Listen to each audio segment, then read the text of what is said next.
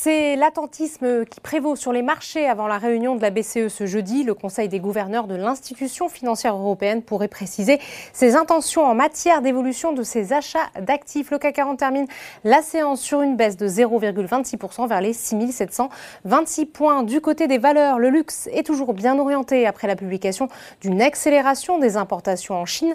Un chiffre encourageant concernant la consommation dans le pays. Principal marché du secteur, Hermès affiche notamment la plus forte hausse et gagne 1,25%. La tech est également recherchée avec Téléperformance qui, avance de 1,16%, deuxième plus forte hausse de l'indice.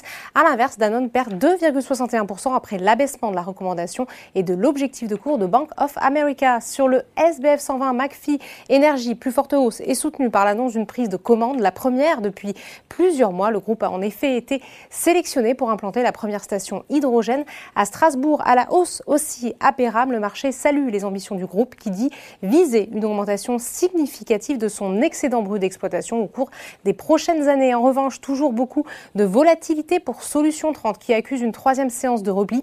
Enfin, on termine comme chaque jour par les marchés américains. Après une pause de trois jours, Wall Street se replie.